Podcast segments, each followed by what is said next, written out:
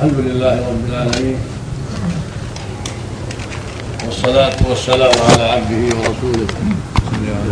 وخيرته من خلقه وأمينه على وحيه. نبينا وإمامنا وسيدنا محمد بن عبد الله وعلى آله وأصحابه. ومن سلك سبيله واهتدى بهداه إلى يوم الدين. أما بعد وقد سمعنا جميعا هذه الندوة المباركة من صاحبي الفضيلة الشيخ عبد العزيز بن عبد الله بن محمد آل الشيخ الشيخ عبد الرحمن بن ناصر البراك في موضوع عظيم وخطير وجدير بالعناية. ألا وهو موضوع البدع والتحذير منها وبيان سوء عاقبتها وآثارها على المسلمين. ولقد أجاد وأفاد وأوضح ما ينبغي إيضاحه وشرح من شر البدع وما ترتب عليها من بلاء وما حصل المسلمين بأسبابها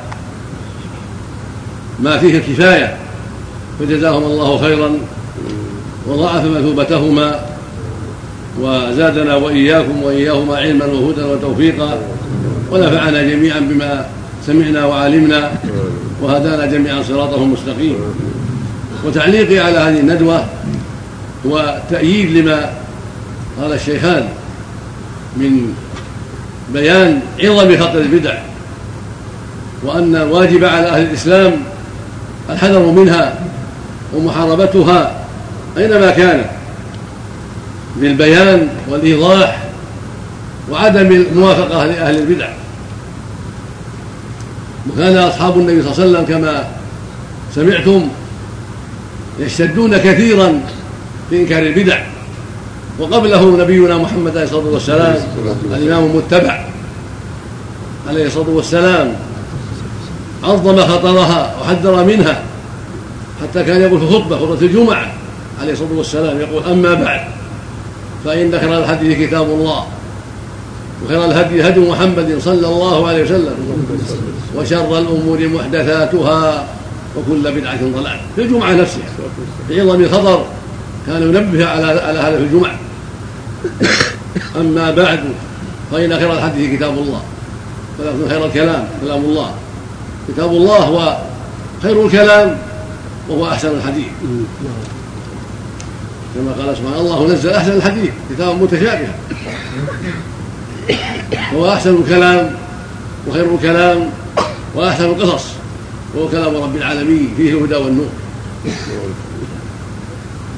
وهو خير الكلام وقد بين فيه سبحانه انكار البدع فقال أم لهم شركاء شرعوا لهم من الدين ما لم يذن به الله. وياتي والسلام في خطبة الجمعة فيما رواه مسلم الصحيح. أما بعد فإن خير الحديث كتاب الله. وخير الهدي هدي محمد صلى الله عليه وسلم.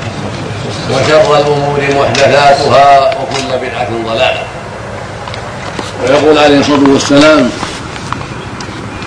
إياكم ومحدثات الأمور فإن كل محدثة بدعة وكل بدعة ضلالة.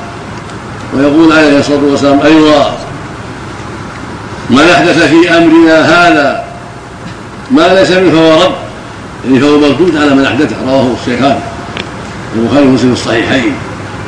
ويقول أيضا عليه الصلاة والسلام من عمل عملا ليس عليه أمرنا فهو رد فهو مردود أيضا. هذه الأحاديث وما جاء في الكتاب العزيز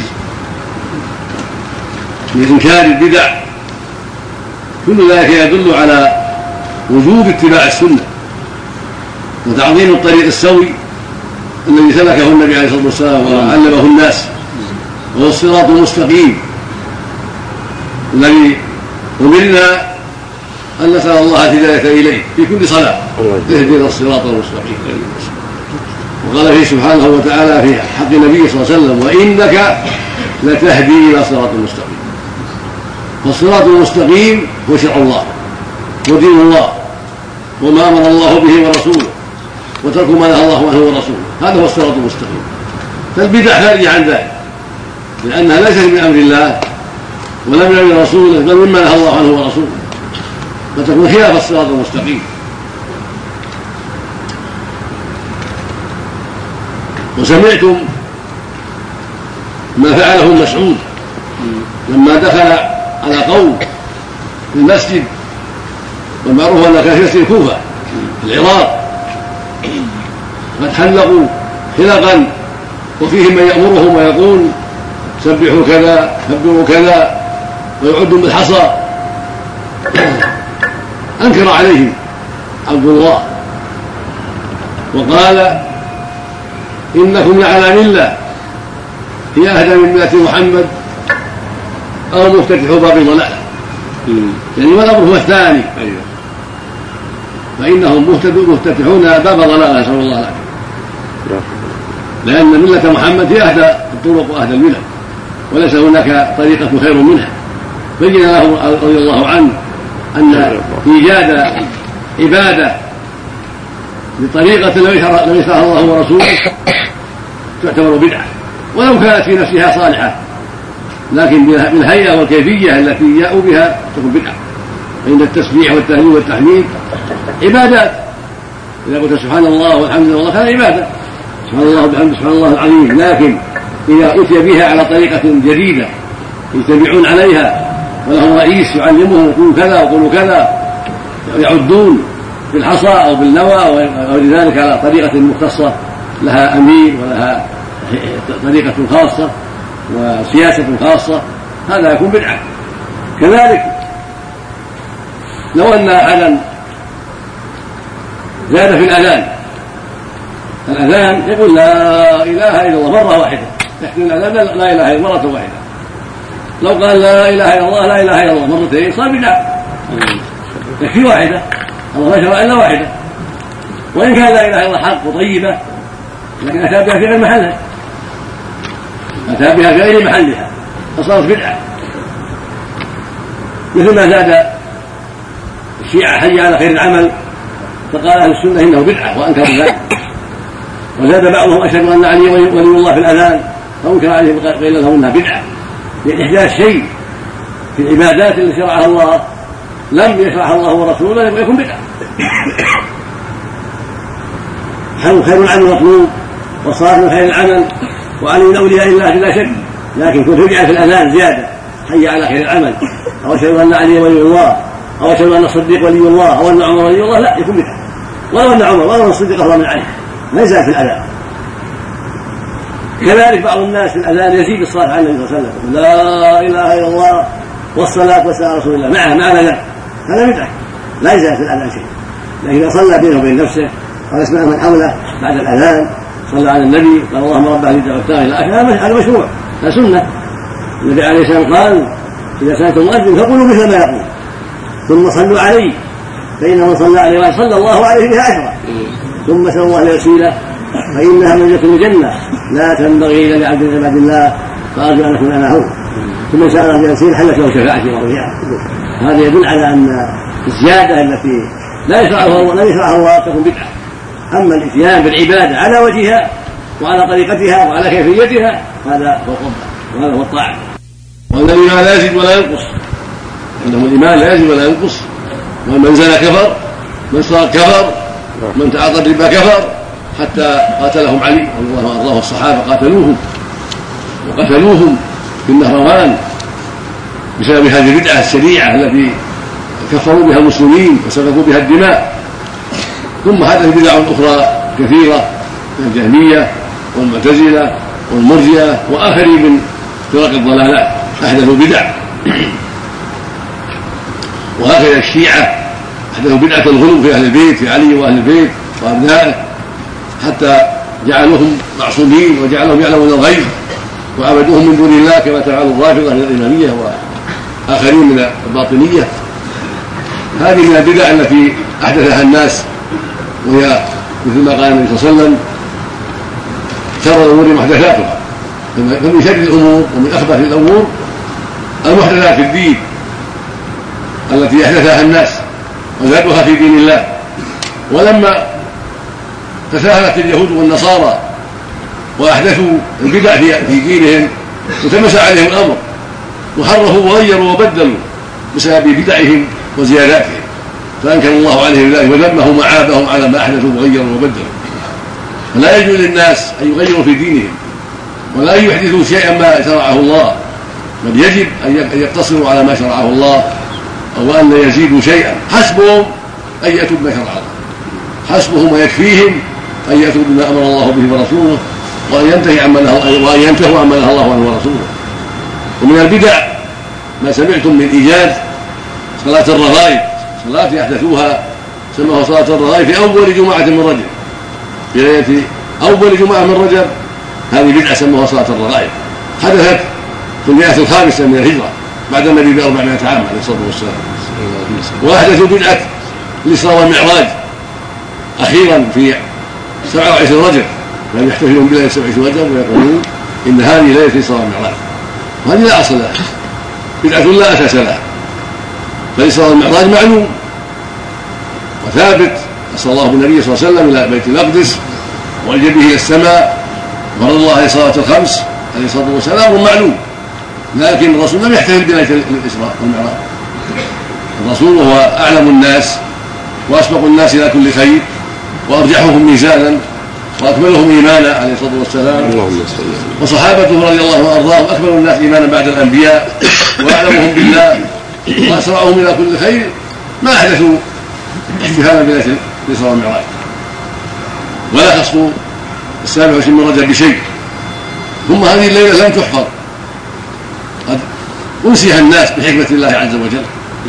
لم يعرفها الناس الآن ولم يحفظوها. وأما ما روي أنها فيها ليله سبعين هو خبر لا يصح عن النبي عليه الصلاة والسلام. ولو صح وثبت أنها ليله سبعين أو في شعبان أو في أي مكان لم يجوز لنا أن نحتفل بها لأن الرسول ما احتفل بها ولا أصحابه ليس لنا أن نزيد شيء ليس لنا أن نحدث شيئا ما أحدثوه ولا فعلوه. لأن لا فيهم الأسوة وعلى الاتباع والاقتداء وليس لنا أن نحدث ونسيء. قال الله جل, جل وعلا قل إن, كنتم تحبون الله فاتبعوني يحبكم الله ويغفر لكم ذنوبكم. فعلينا أن نتبع وليس علينا أن نتبع ونشرع ما يشرعه الله سبحانه وتعالى. وهكذا ليله من شعبان. بعض الناس يحتفلوا بها بعض الناس يصليها في المساجد بعض الناس يجتمعون فيها في البيوت بعض الناس يحدثوا أشياء. وهذا لا أصل. له ليله النصف من شعبان وقيامها والتهجد فيها أو صيام يومها باعلانه يوم من شعبان هذا لا أصل. له هو من البدع. أما صيام ثلاثة أيام كل شهر أو صيام ثلاثة يوم الخميس هذا شيء مشروع. في كل شهر في كل يوم معروف. سنة الرسول صلى الله عليه وسلم صيام الاثنين والخميس أيام من كل شهر صيام يوم صيام يوم وفطر يوم. هذا أشياء مشروعة. لكن نخص يوم معين أو شهر معين شيء ما شرعه الله هذا لا يجوز لنا إلا بدليل عن الله وعن رسوله عليه الصلاة والسلام. كذلك الموالد الاحتفال بالموالد من البدع. الناس يحتفلون مولد النبي صلى الله عليه وسلم أو مولد البدوي أو مولد عبد القادر الجيلاني أو مولد أبي حنيفة أو الحسن أو الحسين أو مولد الشافعي أو مولد مالك أو أحمد بن حنبل أو مولد فاطمة أو غير ذلك. كل هذه من البدع لأن الرسول ما فعلها. ولا صحابته رضي الله عنهم وأرضاهم. وهم القدوه وليس لنا أن نحدث شيئا ما شرعه الله ورسوله. علينا أن نتبع ولا نبتدع والنبي عليه الصلاة والسلام قال من أحدث في أمرنا هذا ما ليس فهو رد. ثم هذه الاحتفالات تدعو إلى شر كثير آخر. تدعو إلى زيادات تدعو إلى بدع أخرى يزيدونها. تدعو ربما دعت بعض البلدان إلى اجتماع النساء والرجال والاختلاط بالرجال مع النساء وربما جرى فيها شرب الخمور وربما فيها جرى فيها الشرك وهو أعظم.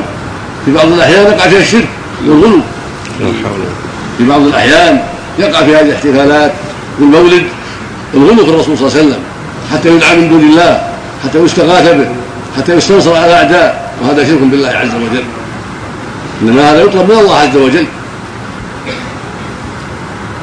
وقد جمعت في هذا رسائل وزعت ونشرت من منذ سنوات. توزع لبيان الحق وبيان ما شرعه الله لعباده والتحذير مما نهى الله عنه ورسوله.